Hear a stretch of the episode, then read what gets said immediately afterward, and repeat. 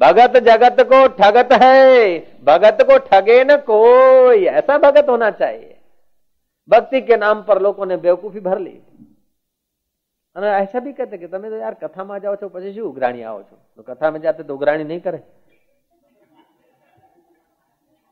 यार तुम तो सत्संग सुनते हो डांटते हो तो सत्संग सुने तो क्या भूगा भगत हो जाए सत्संग सुनना कोई पाप कर दिया हमने श्री राम एक तो स्वार्थी लोगों ने सत्संगियों को नोच लिया और दूसरा सत्संगियों को पंडितों ने नोच लिया, तीसरा सत्संगियों ने अपने आप को नोच लिया।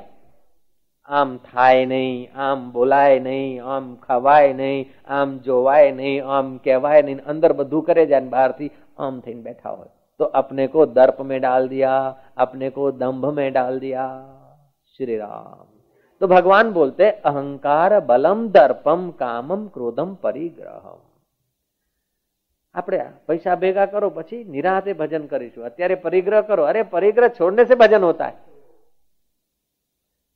संग्रह अधिक अच्छा नहीं यह मोक्ष पथ में आड़ है संग्रह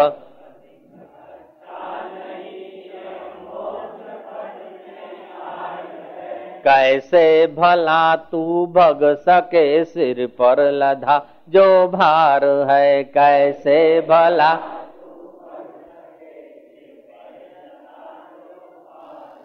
अधिक संग्रह अच्छा नहीं है, ये बात तो सत्य है, शतांश सत्य है।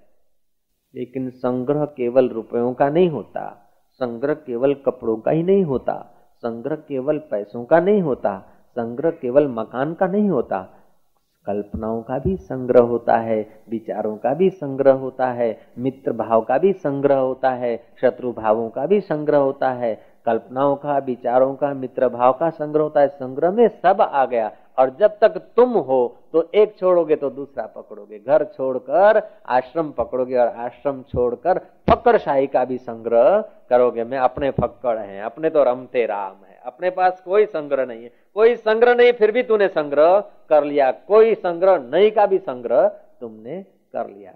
जितना जितना तुम विचारों का संग्रह करोगे, अपने, जब तक तुम रहोगे बाबा, जब तक तुम्हारा अहंकार रहेगा, तब तक कोई ना कोई संग्रह रहेगा, और जितना अधिक संग्रह रहेगा, उतना बोझा रहेगा।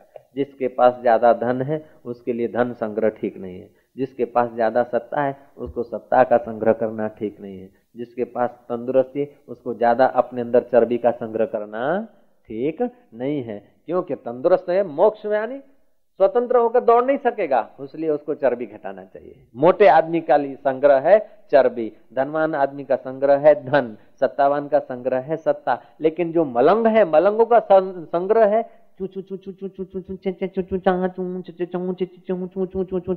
चिड़ियाघर श्री राम क्योंकि उसके पास બરા સંગ્રહ હે ફલાણાએ શું કર્યું ઢીંગડાએ શું કર્યું ત્યાં શું થયું ખોપરીમાં એ જ બધું ફરે તો બ્રહ્મ આવે તે આવે ક્યાંથી બેહે તો બેહે ક્યાં બીજું બધું યાદ રાખે પણ જગત સપના જેવું છે પરમાત્મા સત્ય છે એટલું યાદ ના રાખે બીજું બધું યાદ રાખે શ્રી રામ सारा दिन सुबह से रात तक कमाए, धन लाके स्त्री के लिए गहने लावे, कपड़े लाए, अपने बाप को छोड़ दे, अपने माँ को छोड़ दे, और लाडी आई तो सबको जिस माँ ने पैपान कराए उस माँ को रोती हुई छोड़ के स्त्री के साथ बिचारे जीते। जीते कि नहीं जीते? साला तीरथ, ससुरा तीरथ तीरथ छोटी साली, माता पिता की बात न माने, क्यों? तीरथ है घर वाली युवक था, अकेला था, गुरु के पास जाता था, तीर्थों में जाता था, अब जब वो आ गई तो ससुराल जाता है, पहले आश्रम में आता था, शिविर में आता था, अब ससुराल जाता है। जिस स्त्री के ऊपर कोई अनुशासन नहीं है, वो स्त्री का सत्यानाश है। भागवत में आता है। स्त्री अनुशासित होनी चाहिए।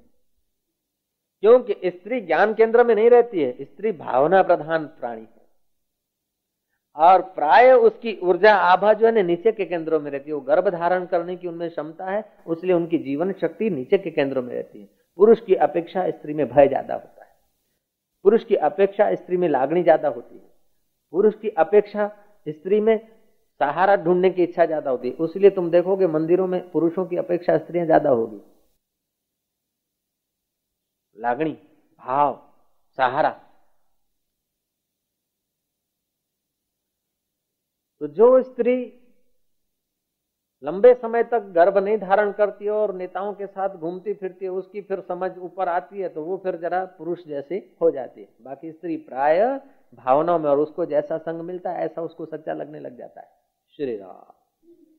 स्त्री ने जो एक बार पकड़ ली धुन, वो जल्दी से छोड़ेगी नहीं। क्योंकि ज्ञान नहीं है, वहाँ एक पकड़ है, भावना है, कल्पना है। भावुक आदमी बड़ा डेंजर होता है। जैसा नास्तिक एक छोर है तो भाविक दूसरा छोर है। न ज़्यादा भावुक होना, न ज़्यादा नास्तिक होना। तुम बीच की मझधार से चलो। ज्ञान के समय ज्ञान चाहिए, भावना के समय भावना चाहिए। ओ भावुक था, गोपियों में ज्ञान था। भावना के साथ ज्ञान भी था। कृष्ण कहीं भी रहते हैं, लेकिन ठीक है, हम अपने को संभाले हुए थे उद्धव में ज्ञान था। भावना नहीं थी तो उद्धव को भेजा भावना लेने को। ज्ञान, और उनमें ज्ञान की कमी थी तो उद्धव को भेजा, वहाँ का ज्ञान ले लो उद्धव का, और उद्धव वहाँ से भावना ले ले। सम्मिश्रण होना चाहिए, भाव के साथ ज्ञान होना चाहिए। तो पुरुष में भाव भी होते हैं, पुरुष कभी रोता है, माँ के लिए, बाप के लिए, कुटुंब के लिए भाव भी होता है, ज्ञान भी होता है, स्त्रियों में होता है, लेकिन ज्ञान कम होता है, भाव ज़्यादा होता है। श्री राम। मैं जिस स्त्री के मुँह से कुछ सुनता हूँ ना, पुरुषों के लिए तो मेरे को लगता है कि इनको पता ही नहीं कि पुरुष की क्या गरिमा है। पुरुष की सत्ता से प्रकृति होती है। स्त्री में प्रकृति का हिस्सा ज़्यादा होता है और पुरुष में परमात्मा का हिस्सा ज़्यादा होता है। श्री राम। अनुशासन, जिस बच्चे का बाप मर जाता है, उसको आंधड़ा प्रेम मिलता है और वो बच्चा टट्टू होता है।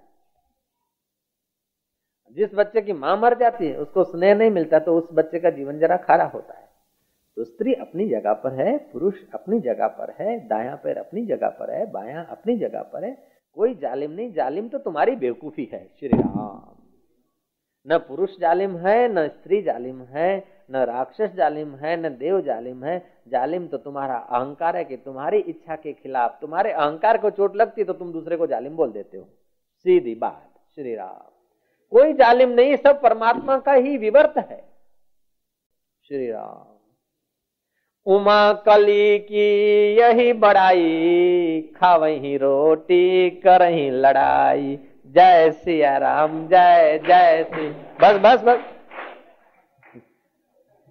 ओहो ओहो।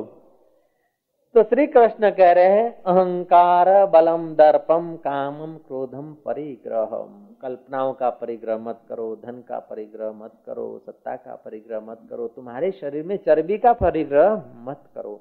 तुम्हारे शरीर में मिठास का परिग्रह मत करो। तुम्हारे शरीर में लवण का परिग्रह मत करो। तुम्हारे शरीर में अन्न का ज़्यादा परिग्रह मत करो। तुम्हारे शरीर में, तुम्हारे मन में काम का परिग्रह मत करो, क्रोध का परिग्रह मत करो। तुम्हारे शरीर में किसी ने क्या कह दिया, उन विचारों का परिग्रह मत करो। अपरिग्रह बन जाओ। अपरिग्रह का अर्थ ये नहीं कि सब छोड़ के भिखारी बन जाओ। वेदांत भिखारी भी नहीं बनाना चाहता और वेदांत तुम्हारे को आलसी भी नहीं बनाना चाहता। वेदांत तुमको सब ठीक ठीक करते हुए भी अंदर से कर्तापन हटाकर तुम ईश्वर के साथ एक हो जाओ, यही वेदांत चाहता है वेदांत और कुछ नहीं चाहता। तुम्हारा मुंड मुंडना नहीं चाहता, तुम्हारा वेश बदलना नहीं चाहता, लेकिन तुम्हारी समझ बदलना चाहता। श्री राम, जीवन में जो परिग्रह है जल्दी जल्दी खाने का जो परिग्रह है चिड़ने का जो परिग्रह है, श्री राम, एक जरा सा परिग्रह आदमी को कितना परेशान करता है? तो जो काम को, क्रोध को, लोभ को, मोह को, अहंकार को इतने इतने को परिग्रह करेगा तो क्या हालत होती? श्री राम। श्री कृष्ण कहते हैं, अहंकारम, बलम, दर्पम, कामम, क्रोधम, परिग्रहम, इनको छोड़ो। तो श्रद्धा एक ऐसा सदगुण है कि तमाम तमाम खाइयों से बचा लेती और आवेश और अहंकार ऐसा दुर्गुण है कि तमाम तमाम सदगुणों को ढक देता है। श्री राम। अभी यदि श्रद्धा होगी, श्रद्धा के आँख से हम लोग सुनेंगे, श्रद्धा के भाव से हम सुनते हैं तो हृदय में खुशी होगी कि देखो बापू, वेदांत का सत्संग करते हुए भी हमारा कितना हृदय में स्थान है बापू के चर्चा का। लेकिन यदि आवेश होगा और अहंकार होगा तो कि जुओ कि मैंने उघाड़ा पड़ा ना हमारी इज़्ज़त गई ना तो हमें नहीं रहो। ऐसा भी हो सकता है। यदि कलयुग है तो हम उल्टा अर्थ लेते हैं, और यदि हमारे पास सत्संग है तो हम सीधा अर्थ लेते हैं। श्री राम। गुरु क्या कहते हैं, इसका ज़्यादा अन्वेषण मत करो, लेकिन तुम किस वक्त क्या अर्थ लेते हो? बहुत ख्याल है गुरु, हो सकता है गुरु डांटते हुए आए, नज़र दिखे तुम्हें, और तुम्हारे पास यदि पूरी शांति और सात्विकता है तो तुम खुशियाँ मनाओगे। बापू अपना समझते हैं ना इसलिए देखो डांटते हैं। और मेरे में इतनी उम्मीद रखते हैं कि हम डांट सह लेंगे लोगों के बीच हमारे अहंकार को छानबीन करने के लिए देखो बापू कितना करे वाह बापू वाह ऐसा भी हो सकता है और यदि तुम्हारे पास दूसरा कुछ भाव है तो એકલા કીધું હતું શું વાંધો હતો લોકોની વચ્ચે ચલો આપણે એમનું કરો કે श्री राम बुद्ध कहा करते थे भिक्षुकों को अपने शिष्यों को कि मेरा कोई नहीं सुनता है गुरु जी आपका ही घंटों पर हम सुनते हैं, नहीं, बोले, जो सुनना चाहता है वही सुनते हैं, हमारा कोई नहीं सुनता। सत्संग पूरा हुआ और पूरा होते हुए सत्संग के समय बुद्ध कहा करते थे कि, हे भिक्षुको, जाओ। अपना अपना काम कुशलता पूर्वक करो। समय बीता जा रहा है। बीता हुआ समय हाथ ना आएगा। खूब इत्मीनान से अपना काम करो। जो कुछ काम करना है, उस काम में संलग्न हो जाओ। जाओ, समय बीता हुआ जा रहा है। जल्दी उठो। अपने अपने काम में कुशलता पूर्वक लग जाओ। महाराज उस प्रवचन में एक वैशा बैठी थी। उसने कहा कि वाक्य भगवान को, मैं आज किसी को वायदा देकर आई हूँ और समय हो गया है। कितना अंतर्यामी, बुद्ध तो बुद्ध है। वैशा बार बार प्रणाम कर रही है। एक डाकू भी था। वो कहीं मीटिंग करके आया था। किस वक्त जाना, क्या करना, कहाँ धड़ाका करना, कहाँ सेंध डालनी। और बुद्ध ने अंत में समय, अंत समय कहा कि जाओ, अपने अपने काम में सकुशलता पूर्वक लग जाओ। रात बीती हुई जा रही है। वैशा ने देखा, वाकई रात बीती हुई जा रही हो जिस सेठ को वायदा दिया है, वो आने को होगा। और वो धाड़ेल बोलता है कि रात बीती हुई जा रही है और जहाँ जहाँ कुछ सेंध डालनी है, वो के बुद्ध तो बुद्ध है। अब भिक्षु कहते हैं, सचमुच रात बीती हुई जा रही है, थोड़ा आराम कर लें और फिर प्रारंभ में प्रातः काल को बैठेंगे ध्यान में, भजन में। और अभी जाएँ, संभल कर जरा सोए, सोते समय ध्यान भजन करें। तो भिक्षुक अपना अर्थ ले रहा है वैशा अपना अर्थ ले रही है और डाकू अपना अर्थ ले रहा है और तीनों को देखा है, अर्थ अर्थ अपना लेके जा रहे हैं। तब बुलाया उनको कि तुमको क्या बात अच्छी लगी? बोले, आपकी बात तो सब अच्छी, लेकिन आपने जो कहा ना, अपने अपने कर्तव्य में महाराज आप अंतर्यामी है। वैशा ने कहा कि मेरे को यही बात अच्छी लगी। डाकू बोलता, मेरे को वही बात अच्छी लगी। और वो बोलता हूँ हमारी बात, आपकी यही बात अच्छी लगी। और बात तो उनको, तीनों को वही अच्छी लगी। और तीनों के अर्थ अलग अलग थे। श्री राम। ये ज़रूरी नहीं कि गुरु जो कहता है तुम वही सुनते हो। अरे, गुरु जो कहे वो तुम सुनो तो तुम गुरु हो जाओ। तुम वही सुनते हो जो तुम होते हो। अब सत्संग में से हम छूटेंगे रिसेस होगी। तुम जाकर अपनी बात थाम रखना। दस आदमी से पूछना कि तुमको सत्संग में मज़ा आई? बोले, बिल्कुल मज़ा आई। क्या अच्छा लगा। तो एक आदमी कुछ बात अच्छी कहेगा, दूसरा दूसरी कहेगा, तीसरा तीसरी। जिस जो हिस्सा तुम्हारे अंदर पड़ा है। अथवा जिस हिस्से को तुम निकालना चाहते हो, उस हिस्से की बात यहाँ आई तो उसको वही जचेगी। तुम क्या सुनते हो? तुम कहाँ बैठे हो? इसका कोई बड़ी बात नहीं, लेकिन तुम अंदर कहाँ बैठे हो? बहुत बड़ी बात। हो सकता है तुम मंदिर में होते हुए भी मंदिर में नहीं, और तुम युद्ध में होते हुए भी युद्ध में नहीं। मंदिर वाला मंदिर में नहीं हो तो युद्ध वाला युद्ध में भी तो नहीं हो सकता है। तो संसार वाला संसार में भी ना हो सकता है। तुम मंदिर वाला मंदिर में नहीं रह सकते। और और कहीं होते हो। ऐसे ही ज्ञानी संसार में होते हुए भी संसार में नहीं है, और कहीं होता है श्री राम। तो पहला श्लोक है तिप्पनवा भगवत गीता के अठारहवें अध्याय का, अहंकार बलम दर्पम कामम क्रोधम परिग्रहम विमुच निर्मम। को छोड़ो और निर्मम हो जाओ। फिर शांतो ब्रह्म भूया शांत होगा, जिसके चित्त में शांति होगी। विकार नहीं होंगे, वो ब्रह्म ज्ञान का अधिकारी है। उसके अंदर ब्रह्म ज्ञान का कुछ छलकाव, अर्थात तीसरी भूमिका की ये तैयारी है। ये तीसरी भूमिका जब तैयार हो जाती तो साक्षात्कार होने को होता है। जब साक्षात्कार होता है तो वो कैसा होता है? ब्रह्मभूत प्रसन्न आत्मा वो ब्रह्मीभूत हो जाता है, फिर प्रसन्न रहता है। न सोचती न कांक्षती। वो सोच नहीं करता, आकांक्षाएँ नहीं करता है, इच्छाएँ नहीं करता है। इच्छा सुख के लिए होती है। सुख तो उसके अंदर छलका है। भूतकाल की इच्छा नहीं करता, भविष्य भूत को याद नहीं करता गया तो गया, बीते हुए की चिंता नहीं करता है।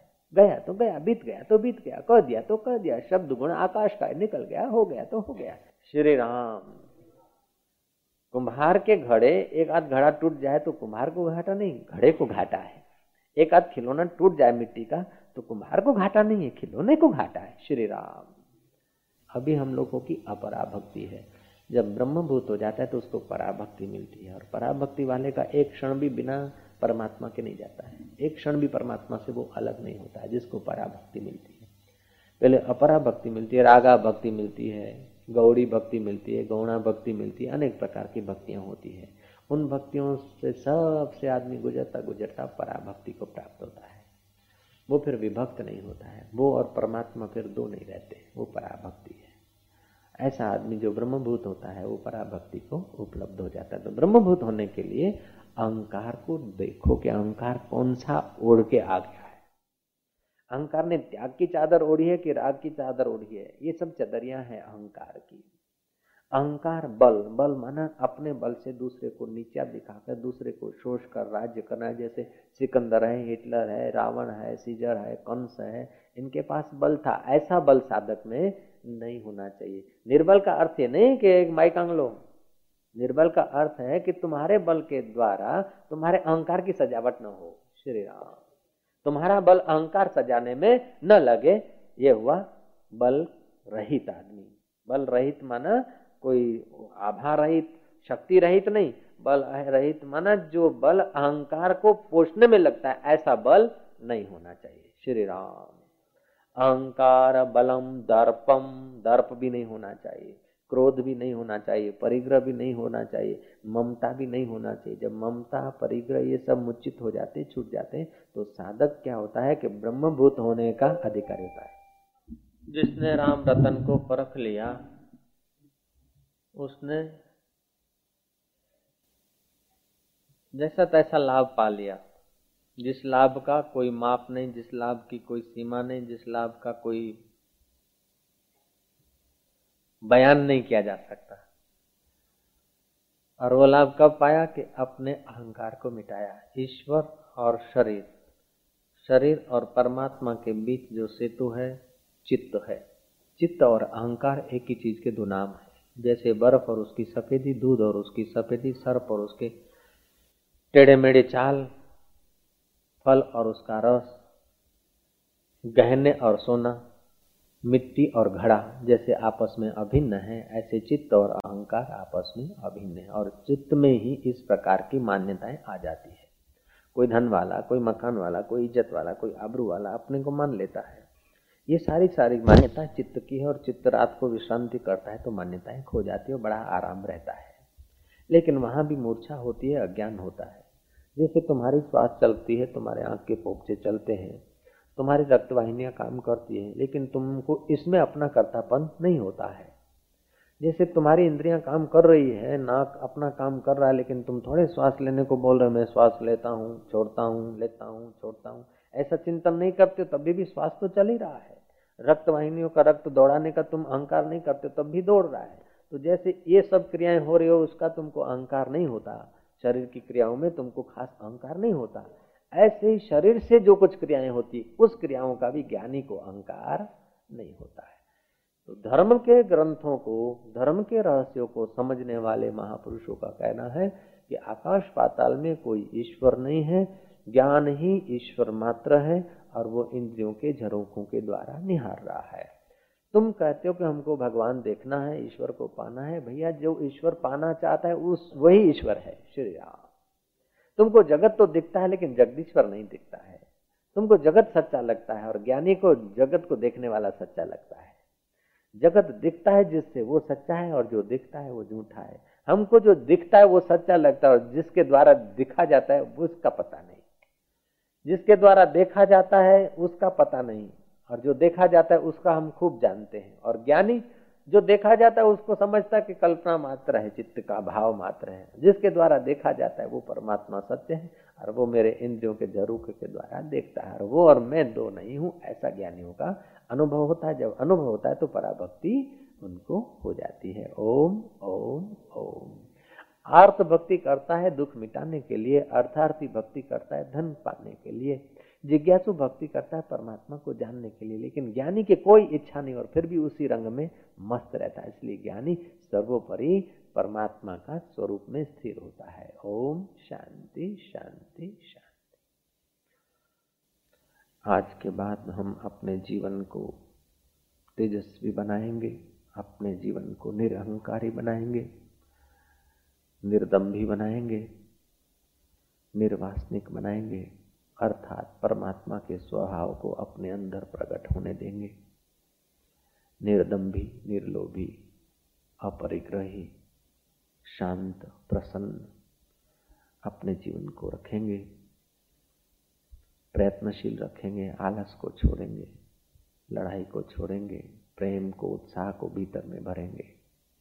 इस प्रकार के शुभ संकल्प करते करते प्राणों को भरेंगे। धूप वाला पहले धूप शुरू कर देगा। ओम ओम ओम ओम जहाँ पर भगवान का भजन होता है, जहाँ तप होता है, ध्यान होता है, वहाँ पर किया हुआ संकल्प जल्दी फलता है। पुण्य भूमि पर किया हुआ पुण्य ज़्यादा फलता है। पाप भूमि पे किया हुआ पाप ज़्यादा जल्दी फल देता है। पुण्य भूमि पे किया हुआ पुण्य कर्म जल्दी फलता है। तो बड़े में बड़ा पुण्य कर्म है परमात्मा की याद, परमात्मा का ध्यान। जहाँ बल के संकल्प होते हैं, वहाँ ही बल का संकल्प जल्दी फलता है। ऐसा कभी ना सोचें कि तुम्हारे ऊपर कोई डंडा लेकर जमदूत खड़ा है अथवा तुम्हारे लिए कोई पताशों की थाली लिए खड़ा है। तुम जैसे जिस समय ख्याल करते हो, ऐसा तुम्हें हो भासता है। तुम कभी ऐसे ख्याल न करो जो, जो तुम्हारे कोई कुचले। तुम कभी ऐसे हस्ताक्षर न करो जो तुम्हें अशांति दे दे। तुम कभी ऐसे विचारों को सपोर्ट मत दो जो विचार तुम्हें भगवान और संतों से दूर ले जाए। ओम ओम ओम। तुम तुम्हारे विचारों के स्वामी न बनोगे तो परिस्थितियाँ तुम्हारी स्वामी बन जाएगी। और क्या पता कि ऐसा मौका फिर मिले या न मिले कहीं मिले या न मिले। तिरता गुत्थी लख चोटू खाए। तिल भर से आदमी चुक जाता है तो न जाने कितना कितना। उसको बेचारे को सहन करना पड़ता है। ओम ओम ओम ओम। तो ये मनुष्य जन्म बड़ा दुर्लभता से मिला है। कथाएँ बहुत सुनी है, कहानियाँ बहुत सुनी। मित्रों की बात बहुत सुनी, पड़ोसियों की बात बहुत सुनी, पंडितों की बात बहुत सुनी। बेटी और बेटों की बात बहुत सुनी। अज्ञानियों की बात बहुत सुनी, अब कृष्ण की बात को भी सुन लो और समझ लो। दूसरों के अनुभव बहुत लिए, अब कृष्ण के अनुभव को अपना अनुभव बना लो। ओम ओम ध्यान में विकार कम हो जाते हैं। चित्त के कषाय परिपक्व हो जाते हैं, सहज में ही आत्म शांति की झलकें आती हैं। इसलिए एकांत जो है, विविक्त देश सेवितम गीता में कहा, अहंकार आदि दूसरों की अपेक्षा होता है। अकेला ही में अहंकार ज़्यादा नहीं सताता। काम भी दूसरे होते हैं, तब कामनाएँ ज़्यादा होती है। तो हम लोग अंतर्मुख होते हैं मौन को उपलब्ध होते हैं, एकांत को उपलब्ध होते हैं, तब आत्मिक शक्तियों का विकास होता है। अहंकार बलम दर्पम। दर्प जो है, हमें आत्मा से दूर करता है। अहंकार भी आत्म शांति से दूर करता है। कामनाएँ तो दूर करती ही हैं। तो जीवन में कामनाएँ, अहंकार, दर्प दूसरों को सताने का बल, परिग्रह, इन चीज़ों का त्याग। सरलता, सहजता, मौन, एकांतवास, आत्मविश्लेषण, ये साधक को ऊपर उठाते हर्ष शोक के प्रसंग आए, उस समय अपना विश्लेषण किया जाए। श्री राम। नहीं तो वातावरण ऐसा है, आंदोलन ऐसे हैं कि हमें कुछ न कुछ विकार घेर लेते हैं। कामना घेर लेती है, कामना के अनुसार नहीं होता तो क्रोध घेर लेता है। अपने में धन का बल, यश का बल और कोई बल आ जाता है तो भी अनुचित हो जाता है। तुम्हारे पास बल है और जो बल निर्बल को की रक्षा करने के काम नहीं आता, वो बल किस काम का? तुम्हारे पास धन है विद्या का धन हो, रुपयों का धन हो, अकल का धन हो, वो धन यदि दूसरों के काम नहीं आता तो तुम निर्धन भले थे, श्री राम। तुम्हारे पास जो धन है, अकल का धन है, ज्ञान का धन है, सेवा का धन है, कोई भी धन है, यदि किसी के काम नहीं आता तो तुम निर्धन भले थे, श्री राम। तुम्हारे पास भक्ति है, तुम्हारे पास ज्ञान है, तुम्हारे पास योग है तो दूसरे के काम नहीं आता तो तुम्हारा योग, तुम्हारा ज्ञान, तुम्हारी भक्ति फिर थे ही नहीं थे, बराबर है, श्री राम। तो तुम्हारे जीवन में जो कुछ श्रेय है, जो कुछ अच्छा है, वो बांटने के लिए है। रखने के लिए नहीं है। और मज़े की बात है, जैसे ट्यूबवेल में से जितना पानी निकालो, झरने उसे उतना ही भर देते हैं, लेवल कर देते हैं। कुएँ में से जितना निकालो, उतना कर देते हैं, फिर झरने उसको। ऐसे तुम जितना ही परोपकार करते हो, तुलसीदास कहते हैं, राम नाम के कारणे सब धन दीनो खो मूर्ख जाने घट गयो दिन दिन दूनो हो।